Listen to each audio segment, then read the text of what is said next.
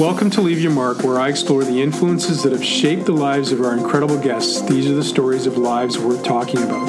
Follow me on Twitter at Built by Scott and Instagram at King O'Pain, or link up with me on my Facebook fan page at Scott G. Livingston. My goal is to create a community of people who take every opportunity to live high performing lives. Before I get started on today's podcast, I want to take a moment to connect you with my sponsor, reconditioninghq.com. Reconditioning is now completely virtual. This amazing operating system that brings the worlds of therapy and performance together in one powerful package can now be digested from the comfort of your home or personal workspace. Reconditioning is about unleashing the human in human performance. It's about understanding why you or your clients are not performing or living your best life and giving you and your clients the skills for optimal performance. Our courses R1 Foundations and R2 Designs take you through a complete process in assessment and intervention. Our Reconditioning Specialist Mentorship pulls everything together in your operating context, and our landmark program, Empower You, helps you navigate your own life so you can be your very best. For more information about reconditioning courses and programs, head over to reconditioninghq.com and use the coupon code LYM50 for $50 off the price of any one of our empowering courses. Most recently, Matrix Fitness Canada partnered with Playball Academy Canada in Kitchener, Ontario to create the Matrix Conditioning Centre. The Matrix Conditioning Centre within the facility provides PBA athletes and coaches access to the best and most current conditioning tools to support their development. By combining the Matrix research on product usage with customized needs of the coaches, simple performance metrics are being developed in a body friendly and progressive way. It is a hybrid model combining high performance metric analysis with coach friendly opportunities. Speed training, sprint mechanics, coaching, metabolic conditioning, warm up, and cool down are all some of the examples of how these tools are being used. Playball Academy Canada was established in 2014 and has developed into one of the premier indoor baseball training facilities in the country. From grassroots player and skill development to the pro level, the facility and its programming continue to evolve and grow. Matrix Fitness is a global brand of fitness equipment that serves exercisers and operators from all corners of the globe. When it comes to sport performance, Matrix portfolio continues to grow through its partnership with amateur and professional sports organizations globally. To get more information on how Matrix Fitness can customize something for your team, contact Matrix directly at greg.lawler at matrixfitness.com and tell them Leave Your Mark sent you. I'm excited to announce our newest sponsor, Push. Whether you're coaching your athletes from the gym or remotely, the Push Pro system allows you to make meaningful training progress no matter where you are. The Push Pro system is the only coaching solution that empowers over 5,000 coaches to plan, track, assess, and improve athlete performance using real time velocity data in one integrated system. Now, for a limited time, you can get 15% off any Push Pro system if you use the discount code PUSHPRO15. Just head to the Push website at www.trainwithpush.com forward slash performance and use the discount code PUSHPRO15 to get 15% off your Push Pro system. Welcome, Kelly. Nice to see you again, sir. Welcome, Jeff. Good to see you, sir, as well. And always good to see my lovely wife. I thought Dan was going to hang out. Is Dan, are you going to come Dan, on this as well? out with us as well. Yep, he might just be getting a bit of refreshment. Beautiful. So, um, I, I, appreciate being asked to host this, and I'm really looking forward to the conversation and coming off the back of what Dan just presented to everybody. I want to sort of ballpark um, the topic in the sense that what it means to each of the people who are on here, and sometimes it means different things. Uh, and I have my own meaning or construct, which I'll maybe swing back in or add at the back end. But we've heard what uh, Dan expressed as the the the living screen concept that they use at Altis. I'll go to Kelly maybe first. If you want to sort of tell me, Kelly, or tell the group, what does screening, when you say the word screening, what does it mean to you and how do you sort of employ that in your practice? Hmm. Here we go. We got sound. We got you. so I think the key concept here, first of all, for the coach but more importantly as the athlete is to make the invisible visible how do we understand what we're seeing and as soon as we have you know complex movement behavior which is very much a living dynamic you know situation right have an athlete compete in a race, jump on a flight, come back home. That's a different person stepping onto the track or stepping into the weight room.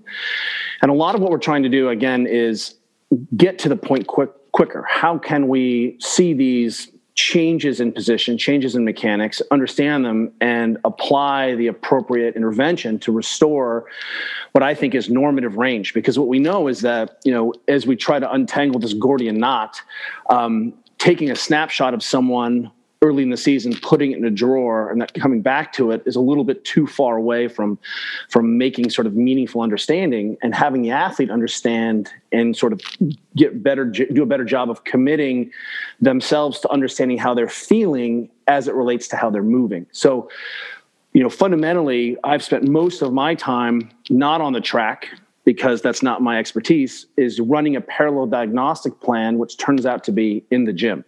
So most athletes I work with or see or in the institutions and, and teams that we work with end up training in a gym formally, and that ends up being a really easy place to understand the components of complex movement and to be able to restore and fix one thing or improve some aspect of that and then put the athlete back out and hopefully you have a coach like dan or stu or any of the staff who is really good at understanding what they're seeing and taking the actual sport into intervention. That would be the ideal. But for the rest of us mere mortals sometimes it's a lot easier to understand what's happening in the gym in real time. So every time we walk into the gym we have a chance to understand and improve positions Nice.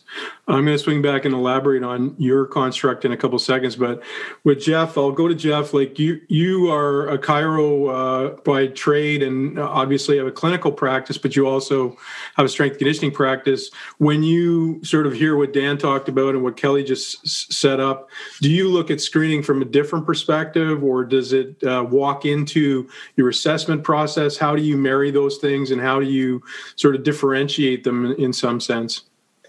Yeah, I think um, I guess to piggyback off what, Kelly was saying, um, in my opinion, if we're going to simplify it to its most foundational concept, for me, it's a nonverbal movement screening would be a nonverbal way of seeing or asking an athlete how they're feeling. So, um, but in order for us to get there, there's a lot of observ- observation. So, um, I was thinking about this the other day, and in a way, selfishly, I think movement screening is is no different than um, an exercise in core competencies that a PhD uh, graduate would would uh, would do in in their in their in their educational um, process. So, so for example, the way I looked at movement screening when I first started doing it versus the way I look at movement screening now, I feel like if any if movement screening benefited anybody, it benefited me as a clinician and as a uh, a strength person uh, in terms of understanding how how the way um, bodies move, how the way athletes perform, and so on and so forth. So I, I feel like uh, you know how to answer your question.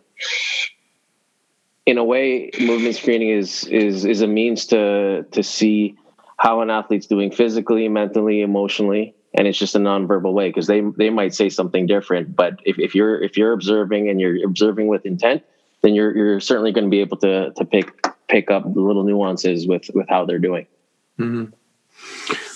Well, that kind of uh, pivots me a little bit because uh, just in sharing my viewpoint is I find sometimes the language of screening versus assessment gets kind of commingled. To me, um, the concept of screening is to alert us to something we may want to inquire more about or dis- make a decision that we're going to move forward with what our intervention originally was going to be to layer in information that's going to be determinant of whether we want to look deeper or not with that given athlete in front of us or client in front of us.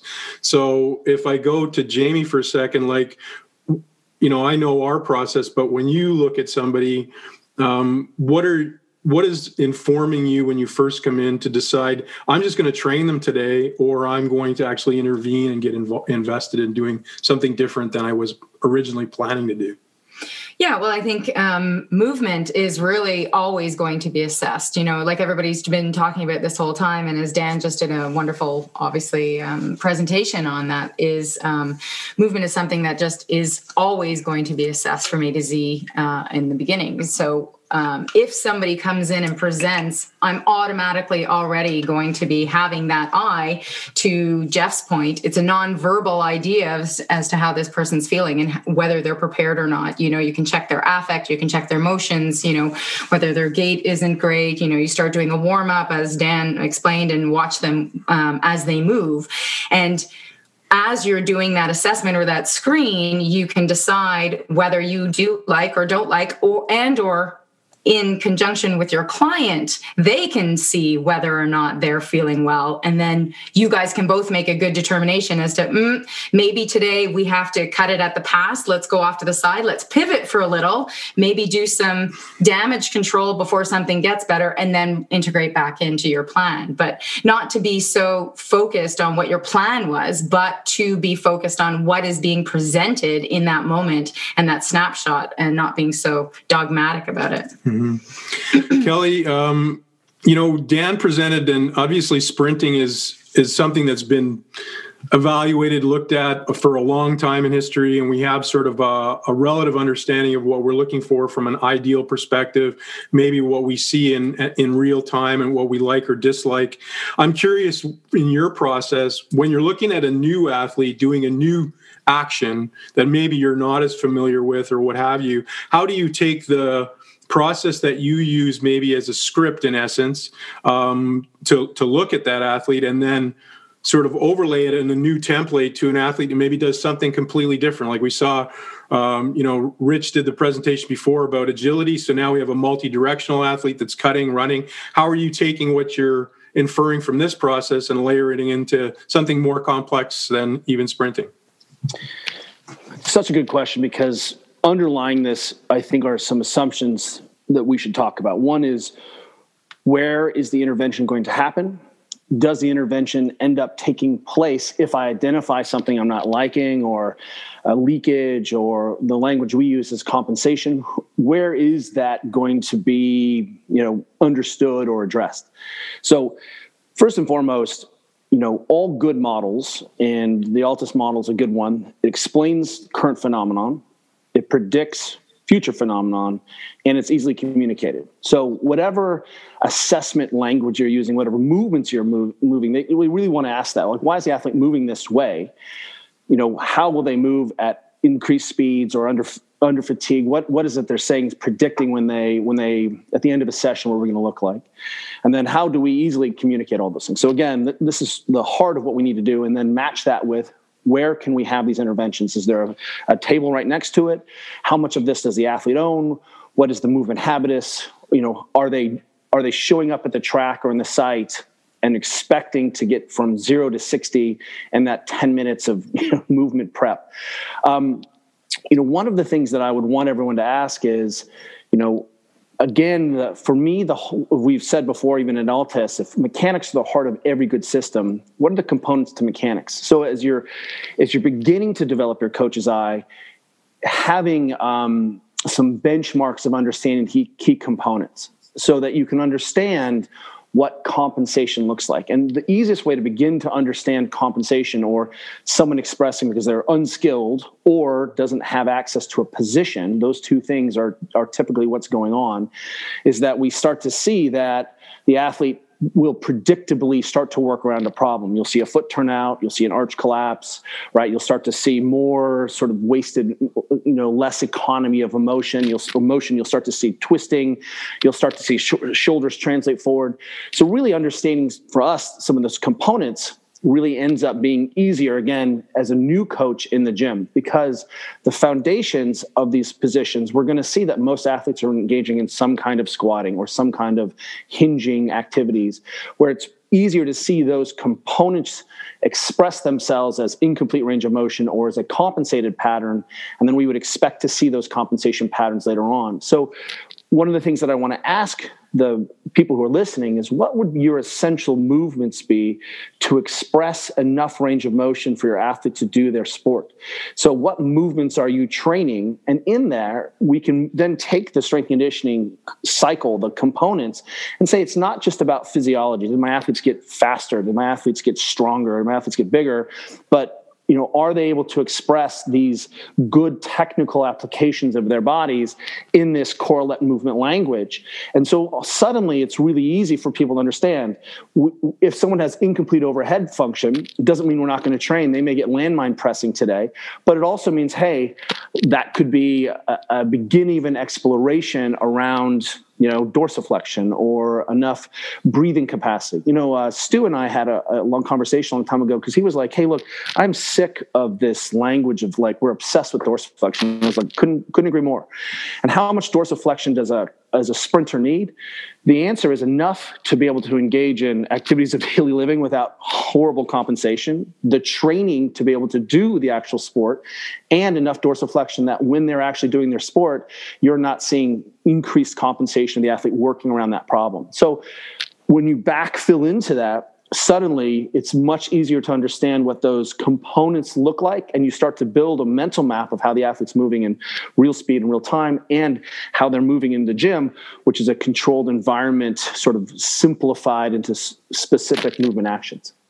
Nice. Dan are you still there or not uh, you, your video there buddy? Yeah. Yep. Before i go to jeff and come back to jamie I, I just wanted to sort of differentiate when you're first seeing a new athlete and when you've seen an athlete, you know, many, many times. So when you're first seeing a new athlete, you know, obviously you have a more, you're going to have a more robust process than you would the the athlete you're seeing on a daily basis and you're comfortable with. So in that initial assessment or uh, you know look, look at the athlete, how do you sort of determine um, whether you're going like I like what I see, and therefore, or I feel that what it is is is a movement anomaly given the nature of this individual in front of me, and I'm just going to let things flow, and I'm going to see how the training goes. Versus, this doesn't look right to me, and I'm going to actually intervene right away because this isn't this isn't good. Uh, because I can see, you know, when you're seeing somebody on a regular basis, uh, you start to get to know the the athlete. But when you're getting to know them, what how does your process differ? Yeah, well, for me, it starts with the warm up. So the, the warm up is very consistent in terms of task. It's multidimensional. It has variance in speeds and forces and angles and whatnot. So it's kind of a movement literacy warm up, if you will, with layers of literacy. And so through time, no matter what stage of development, gender, geographic location, sport specificity, there's certain essentials and postures and movement expressions, like Kelly was talking about hinging and squatting and so on and so forth. So you've got this map of what the norm is. And in my talk, I talked about bandwidth. So through time, we know that athletes in that bandwidth generally are okay to progress forward. When they get outside that bandwidth, now the red flags start popping. So, one standard deviation out of the bandwidth for low force, low velocity may not be a factor, but a half a standard deviation out of the bandwidth on a high velocity or rapid change in direction task could be fatal. So, some of it's you know specific to task going forward. But I think most clinicians and coaches have fundamental models for different postures, movement expression, timing, you know, symmetries. Yeah, eh, every world class sprinter is asymmetrical in stride length, but there's a bandwidth. You know, it's generally 10 to 20 centimeters difference. They get 40 centimeters too long on one side, you've got a big problem. So for me, it's understanding bandwidth on movement literacy is the foundation of, of screening. Hmm. Jeff, um, you know, when you go into your process, when you are deciding to make the um, move towards doing something as a physical intervention, in other words, you want to change some, whether it's tissue tension, uh, et cetera, uh, with an intervention of some sort, what are your uh, rules of thumb as to I should or shouldn't do this today based on you know what what cycle of training we're in, whether it's pre-competitive event, uh, you know where where do you implicate or not implicate uh, those treatment um, attacks, so to speak, uh, based on your own you know approach or, or your history or expertise. Yeah, absolutely. I think the, the probably, in my opinion, the most important part to that is um, being present with being present within the daily training environment. So, for example, if I'm working on the track, it's on the program. So, so for example, if I'm working on the track, um, if I'm only there once a month, I don't understand context. I don't know context. I'm seeing what I'm seeing, but its relevance it could be anyone's guess. Now, if I'm there every day, I can I can understand and appreciate the bandwidth that Dan was just mentioning. I can appreciate, you know, if an athlete is within the middle on one end or on the other end. So so the model within my head is in order to uh, to have this model, you obviously have to be present and present on a regular basis. So uh, the, what works through my head in answering your question and when do I intervene? First, I need to know know what I'm seeing, and and that goes hand in hand with uh, me as a clinician um, or a performance therapist. I need to be able to um, be there regularly, speak with the coaches that I'm working with, understand what tasks and demands are are required in the sport rather than my personal biases as a clinician or what we learned in an anatomy class.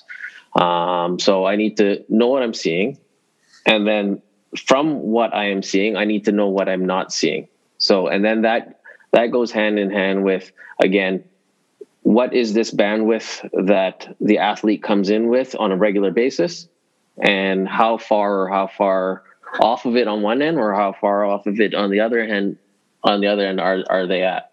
But then I also have to ask myself, because I am there every day or on a regular basis, well, what is the context? So, for example, with um, this morning, I, I came into work, a bunch of hockey players. They had a game last night. Some of them are beat up this morning. They have a game tonight. Am I going to intervene like I normally do? I know with one athlete that I work with, usually it takes one to two days for my treatment interventions to simmer before they feel quote unquote normal again. With another athlete, I can I can perform uh, whether it be soft tissue work, an adjustment, mobilization, whatever, and they'll be fine right away. So I think um, in order for for me to know what I need to do, I almost have to have an accumulation of experiences to be able to decide accurately.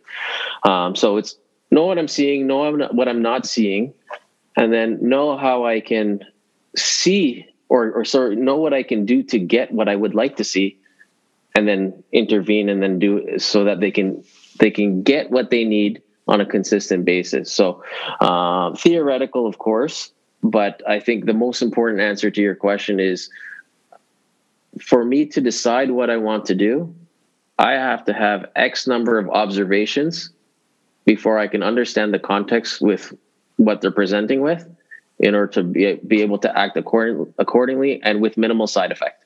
Hmm. The Push Pro system is your all in one coaching solution used by professional sports teams in every major league globally. The system includes portal, an online data management system that helps you program sessions faster, the Pushband 2.0, a wearable accelerometer that tracks key performance metrics, and the Push app that lets you see the velocity and power of each rep in real time. Now, for a limited time, you can get 15% off any Push Pro system if you use the discount code PUSHPRO15. Just head to the Push website at www.trainwithpush.com forward forward slash performance and use the discount code PUSHPRO15 to get 15% off your Push Pro system. Matrix Fitness is a global brand of exercise equipment managed locally in the countries it serves. In Canada, Matrix Fitness has 56 employees, four offices, a technical support team across Canada covering all regions and serving some of the biggest fitness and hospitality brands in your community. In 2021, Matrix will celebrate its 20th anniversary and sixth year within Canada. An emerging market for Matrix is its sport performance and athletic training portfolio. While Matrix Fitness has gained significant momentum in the fitness market, strength and conditioning is evolving, and for that, they need to collaborate with some good people.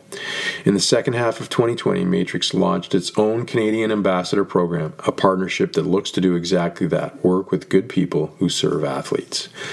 This is an opportunity to be part of a growing and emerging brand in the ever changing industry of sport performance.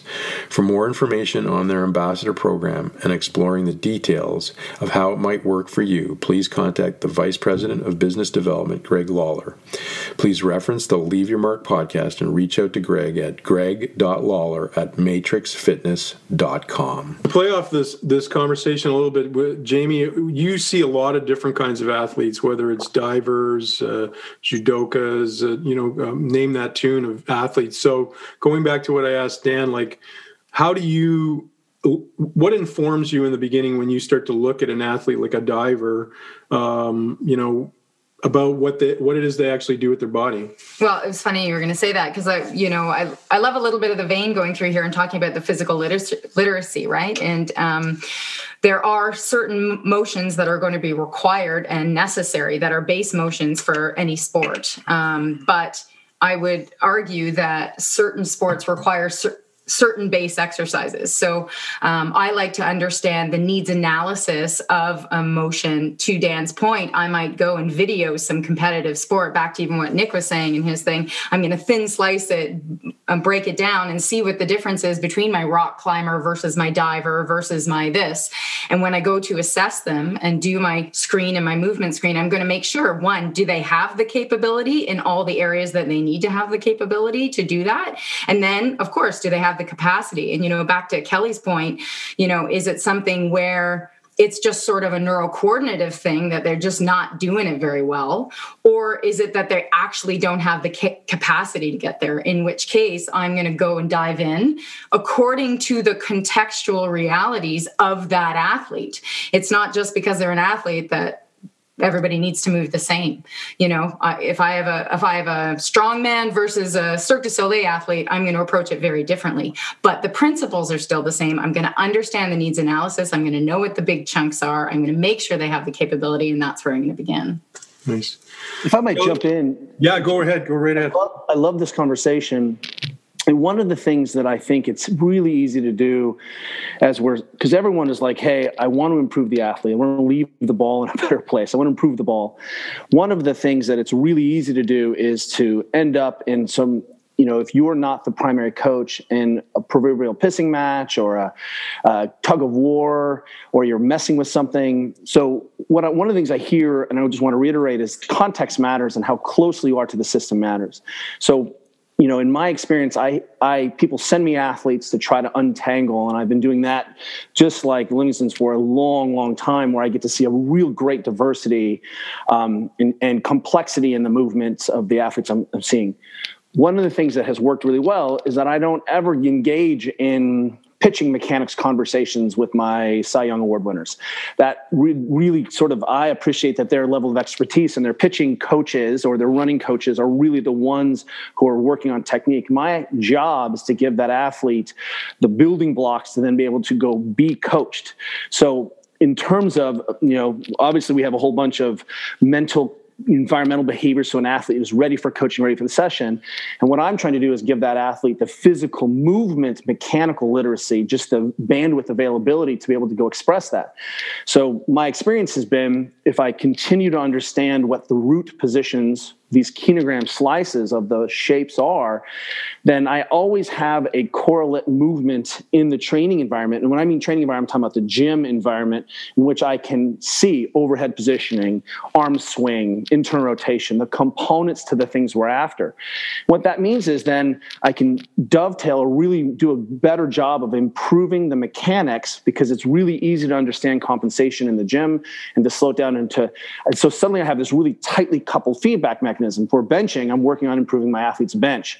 And so what's nice about that is that I'm going to get better shoulder function and that athlete will suck that information up and go express it without me having to necessarily connect the dots. And so the feedback I get from coaches is, "Hey, I don't know what you're doing, but this athlete was really easy to coach and she was able to do the things that I asked her to do."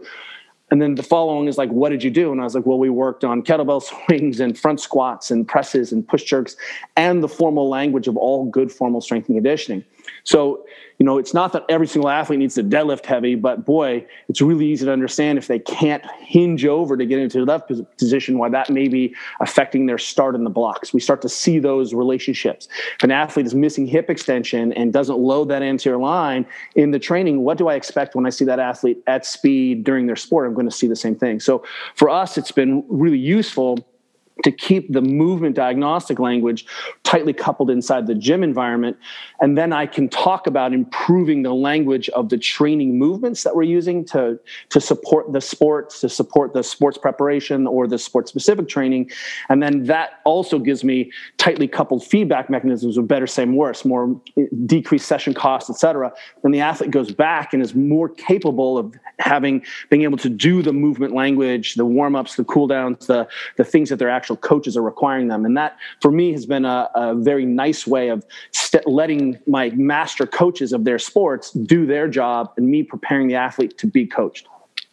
Awesome. Can I just add something off of that? I love that, Kelly. Is one, it just made me really think about the whole idea that as our job as coaches is not about perfecting movement we're not there like that's what the technical coaches are there to do is to maybe make that bandwidth as dan was saying a little bit more concise so that you know maybe the um, the execution is going to be that much more consistent per, perhaps and that's what's going to um, translate into performance. But this whole idea of perfecting movement that's not what it's about. It's we always we use the analogy that it's an our client is an artist and if they're a painter and they want to paint a painting when we look at their color palette they might actually have colors that they want to use that aren't available to them. Right. and if they get into that sport and they're stuck in a scenario and they needed that color and they don't have it that's when catastrophe happens. So our job is to get them involved in having access to those colors. It doesn't have to be to the nth degree. Just have access so that when they need to find the solution when it's required they have availability to it. To your point, now the coaches can coach them easier, and that's our job. It's opening that up to them, that palette up to them, not trying to be perfect with that motion in any way. And if I might just add, one of the things that Jeff said that's really great is, you know, com- commenting and hammering on this context is that th- traditionally the therapeutic intervention world has happened out of context. An athlete is on fire, they're in pain, they can no longer perform their sport or do their thing. So now they go into a sort of a subset, you know, correlate universe. I know that we speak English in our ch- sport, but our our rehab is in classic Greek, and our athlete doesn't understand the connection, right? We're we're getting interventions that end up making the the sort of athlete's laundry list of work really busy. So now the athlete has to do all of this work and then has to do all this rehab work. And, and, there's a lot of just wasted efficiency there. So it's really important that the, the performance coach speaks the movement language, the diagnostic language. That's crucial and has a basic set of interventions to improve their athlete's position because that is ultimately what a coach does is allows the expression of positions through sport and movement.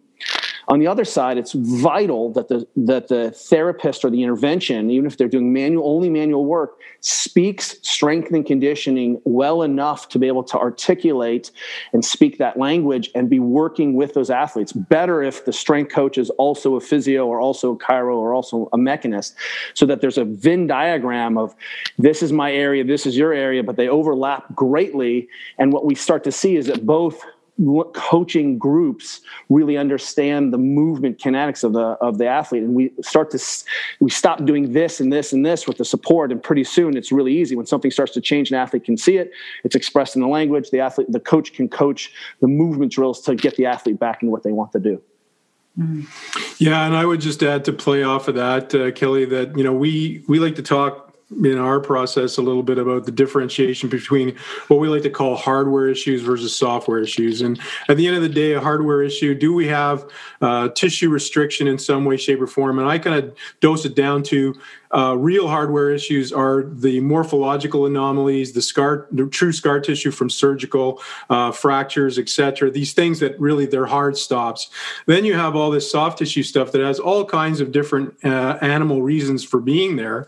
And what we don't often do um, in the pr- practitioner world is actually under, get get into the deep dirties of why it's there. And, and there's a kind of a you know a nice feeling about hey I, I I go in, I use my technique, technique, etc. I loosen something up, I release something, and somebody feels like they can move better. But fundamentally, making them move better may be actually detrimental if they can't actually control that motion. They don't own that motion. They can't. You know, they basically you've just opened up this cat's meow of, of possibilities, which may or may not be advantageous. So I, I kind of have two questions going into Dan and then into Jeff. Is one, for Dan, what I would like to know from you is when you found that somebody has a, what I describe as a true hardware issue, i.e., they don't have enough dorsiflexion to do what it is they need to do, or they don't have enough hip flexion to do what it is they need to do, but they're still doing it. How have you created workarounds in that, or how do you strategize workarounds when you've got an elite athlete that needs to compete, but they've but that that element's been taken away from them? That's where we segue into what we call Plan B. So, depending on how far out of bounds from from their normal movement map or acceptable movement map are. So we may go to an abridgment of gait, for example. So like Greg Rutherford, the Olympic long jump champion, at the end of his career, most of his running sessions were some form of dribbling because if he went to bigger ranges at higher forces and velocities, the injury risk was just exponential. So it's kind of a, a mastery of coaching, if you will, is what can we do with plan B when we're this much out of bounds? Or if we're this much out of bounds, plan B is not even an option. We got to go to plan C but that's also layered. So it's a layered process. Is there some therapeutic intervention we can do before warm up or after warm up or between runs? So, like Donovan Bailey, for example, was famous like on high speed workouts. We took 30 minutes between runs. It wasn't for biochemistry. We needed that time to intervene on his body to enable him to do the next run at a high level of output and reduce risk. Beautiful. Jeff, when um, let's say we're talking about, you know, not real hardware where we've got scar tissue or something that's actually a, a morphological restriction, but we've got soft tissue stuff. When do you like? It kind of comes back to the earlier question I asked you, but in that in terms of that intervention um, what's what are you thinking about in terms of the ownership of that intervention? In other words you release something you open something up what do you then do to make sure that that person owns that or they can produce what it is you're actually trying to change? Um, for me the the phrase that always pops up into my head is as little as necessary and then the second phrase that pops up into my head is what's the downstream effect of what I'm going to do? So, so for example, if I am going to intervene with my hands, um, what what potential effect? You know, no different than prescribing a medication. What potential effect can that have, both positively and negatively, um, down the road? Six hours later, the next morning, and then and then 24, 48 hours later. So um, initially when i'm working with someone for the first time or i've only had my hands on them for for a few times certainly as little as necessary. As i develop a relationship and as dan mentioned working with donovan for half an hour between runs then you know what you can and can't do what you should and shouldn't do. Again context matters. Um, going then into you know nick's question on in the chat here you know what what is the importance of of uh, or what's the relevance of scoring screens whether you have a mental model in your head of, of, of a score or you're actually scoring i think scoring screens is knowing what that bandwidth is. What's that normative value for that sport and or for that athlete? So to your question if someone comes in uh, whether on the table on the track on the table in the medical room or in the clinic, where does that person fall under or fall into that bandwidth? Whether are they are they in the middle of it? Are they on one end? Are they on the other end? Sometimes, if they are on the quote unquote poor end, often or sometimes they have been training so hard that they they they haven't had as much intervention as necessary. Sometimes when they're coming in on the positive or a high score end, or if, for example, if we intervene and we change that score higher, they might move well, but they have lost what they needed for their sport. So I think that's where the importance of that normative value of that or that that that scoring screening, whether it be a mental score or actually writing down a certain number, comes into play. So um, you know when i when i intervene if i if i don't know the athlete very well or i've only had certain instances with them certainly as little as necessary and then i ask them i'll more often than not follow follow up with giving them drills that they can get them actively on their own to to lock or to stamp or to press save on the computer to allow them to um, reorganize themselves after my intervention back to what their normative movement is. Um, Kelly, I'm curious. Um, if we take it out of the physical realm in, in the sense of the how the athlete moves and we take it into more the call it the psychosocial realm of what they're feeling what they're how they've come in their their energy levels all these kinds of things um, how do you start to recognize in essence when you're doing your screen slash assessment that perhaps the loading or the training program that they're injected into um, is maybe too much for them or it's causal to whether it's injury fatigue stress uh, all these different things that they're dealing with or uh, tissue tension etc and how do you then um, marry that with if you're not the one uh, you know describing the training how do you have that call it intervention conversation um, to to make change with the coach or the the person that you're working with together to to better that athlete's preparedness? Ah, such a good question. You know again one of the things that I'll you know say is a weakness of of the traditional physio approach is that there's very little time someone has very little intervention time. And in that time we may be trying to put out fires or tamp down you know raging you know burning fires.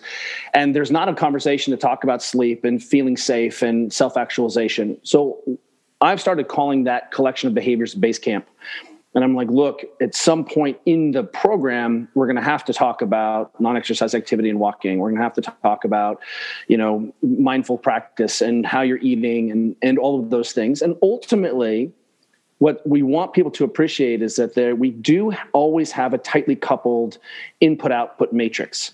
Because if an athlete shows up and they suck today because they were slow, they couldn't generate force, they weren't quick, whatever the mechanism is of understanding there's only a finite number of reasons in there. It's either the volume is too hard and the session cost was too high, they didn't sleep, or nutrition, or stress, or some aspects going on. So, we're, coaches are really clever at really understanding those behavior inputs and outputs. Where it gets more complicated, of course, is understanding you know why someone is having pain right? And what i want to appreciate is that most of the time when we're people are initiating conversations i'm going to say most of the time it's because an athlete has some kind of pain or as we define injury as no longer able to perform my job on the team, can't do my role, uh, can't occupy my role in society, can't train. Those are injuries, and we sort of have a different sort of you know cascade mechanism flow chart for those people who are now injured, aka can't generate enough force to do a track workout. It's not even a B or a C plan. It's a it's a hey we have something raging.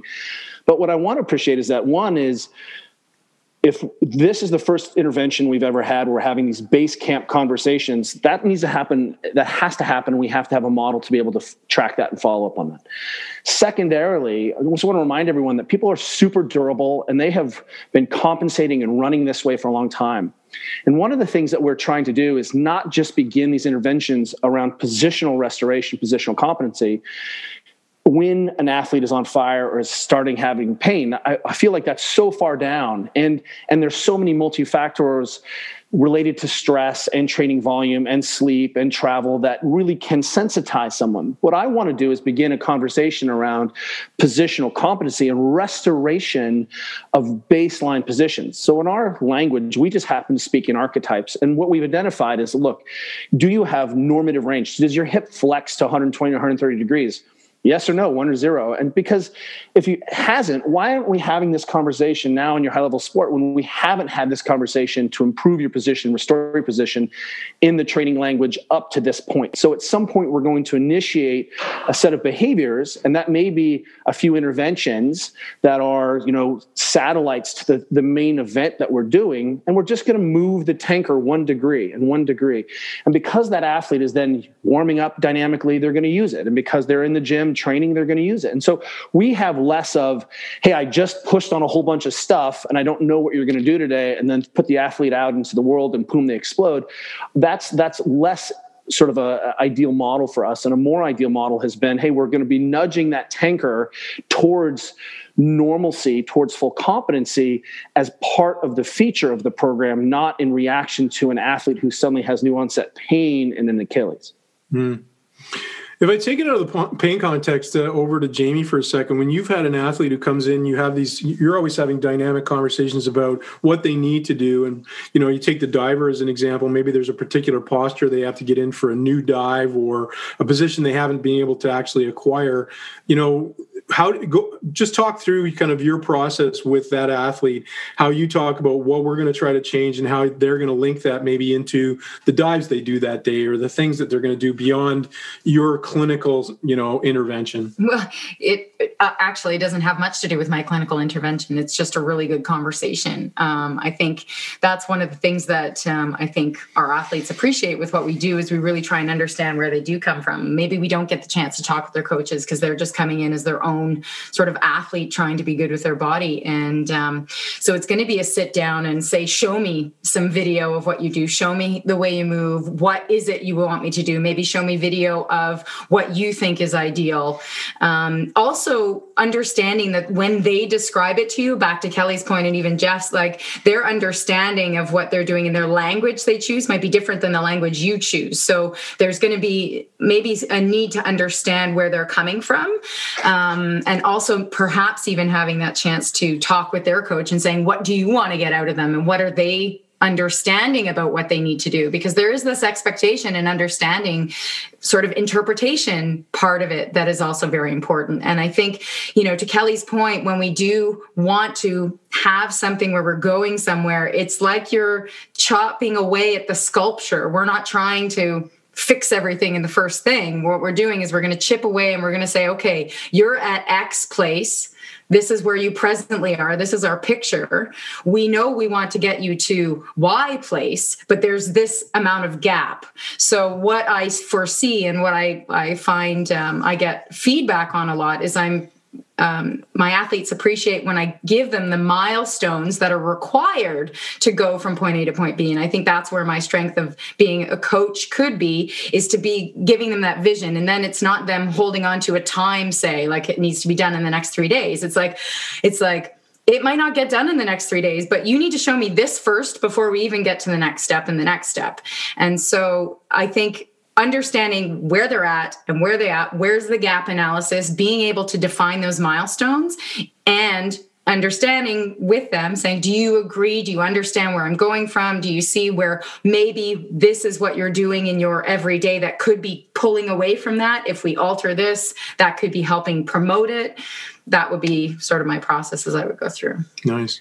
There are two things i'd love to just dovetail in there if, if i may. Yeah, go for it. Because one of the things is where are we in the season? Right. So if we're in the season, sports specific training, the goal of all the other correlate, accessory, support work is to make the athlete better at their job during this time. And there's no other other goal. We're we're identifying minimums. Here's enough intervention to keep the athlete from compensating for leaking or you know these movement viruses. Like that, that's really what we're trying to do there. When we move out of that season, then we can be into a little bit more sports preparation where we can open up the, the interventions a little bit. We can chase a little bit more range of motion. We can chase better sort of baseline capacities going to the next season. So that is very much on my mind. Where am I?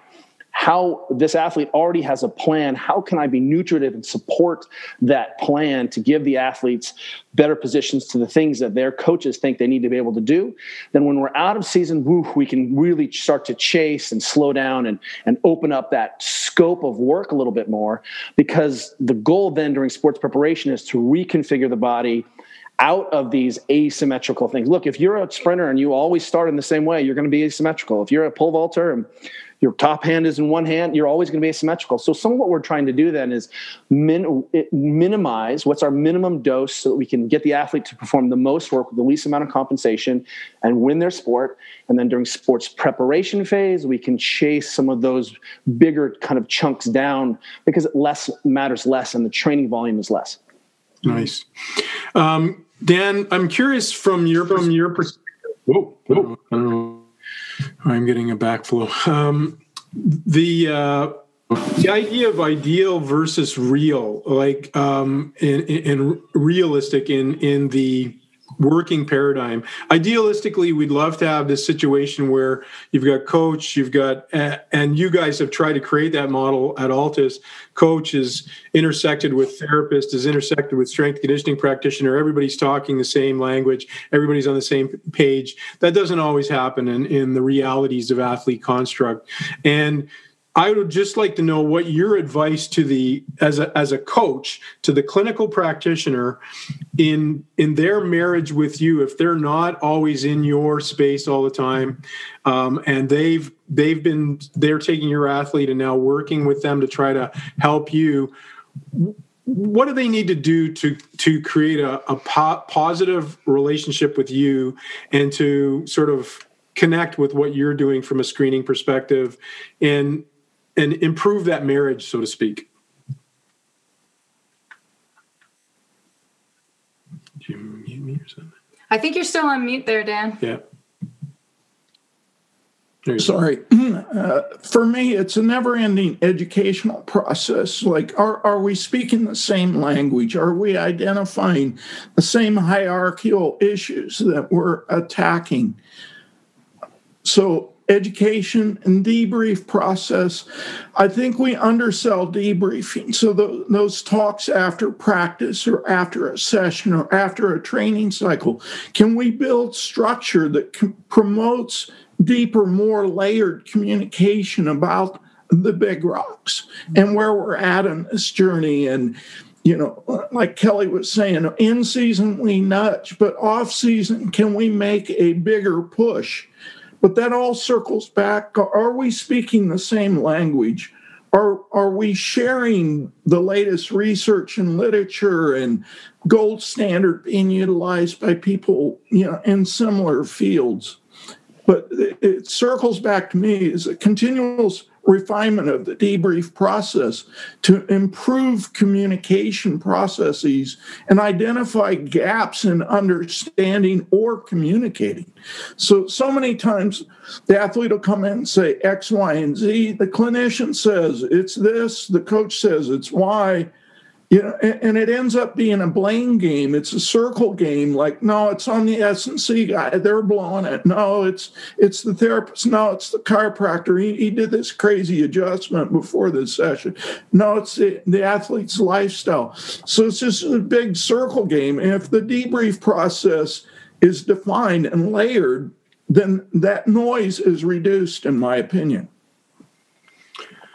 Well, I would be uh, remiss if I didn't finish with the uh, the man uh, Dan Pfaff as our culmination of this uh, 45 minutes. Uh, Kelly, thank you very much. It's great to see you again, sir. Again, Jeff as well. Thank you very much. Jamie, thank you. Thank you, Dan.